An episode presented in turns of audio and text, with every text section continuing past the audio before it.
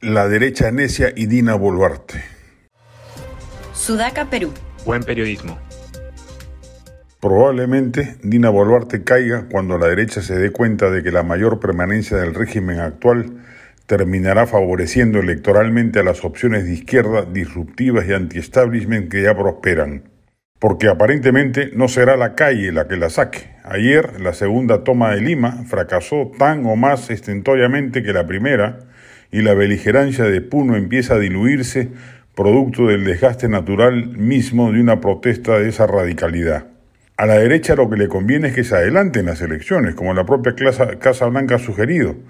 Un régimen que carga con los pasivos de los muertos ocurridos difícilmente recuperará la legitimidad suficiente que le permita remontar los bajísimos niveles de aprobación que ostenta y encima su soporte político, el Congreso, arrastra un desprestigio aún mayor.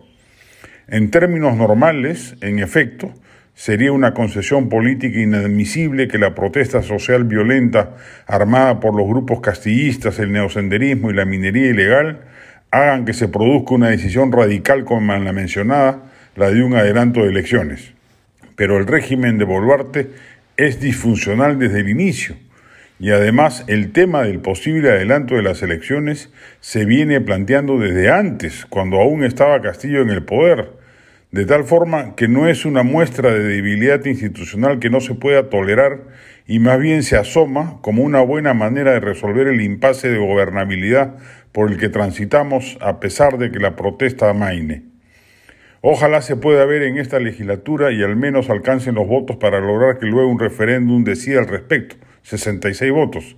Si Fuerza Popular sigue empeñada en el intento y se suman algunas bancadas estratégicas, se podría lograr adelantar el proceso electoral de repente ya no para el 2023 como hubiese sido deseable, sino para inicios del 2024.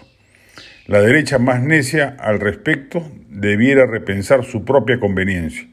La población identifica hoy como de derecha no solo la mayoría congresal, a los medios de comunicación o al sector empresarial, sino también al gobierno de Dina Boluarte.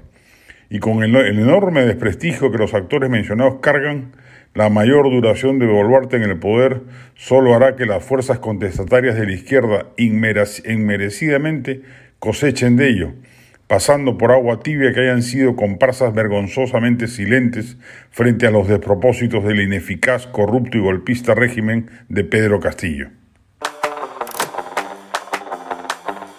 Este podcast llegó gracias a AFE, operador logístico líder en el mercado peruano que brinda servicios de almacenaje, transporte de carga, courier y cómics. Los puedes ubicar en www.afe.pe.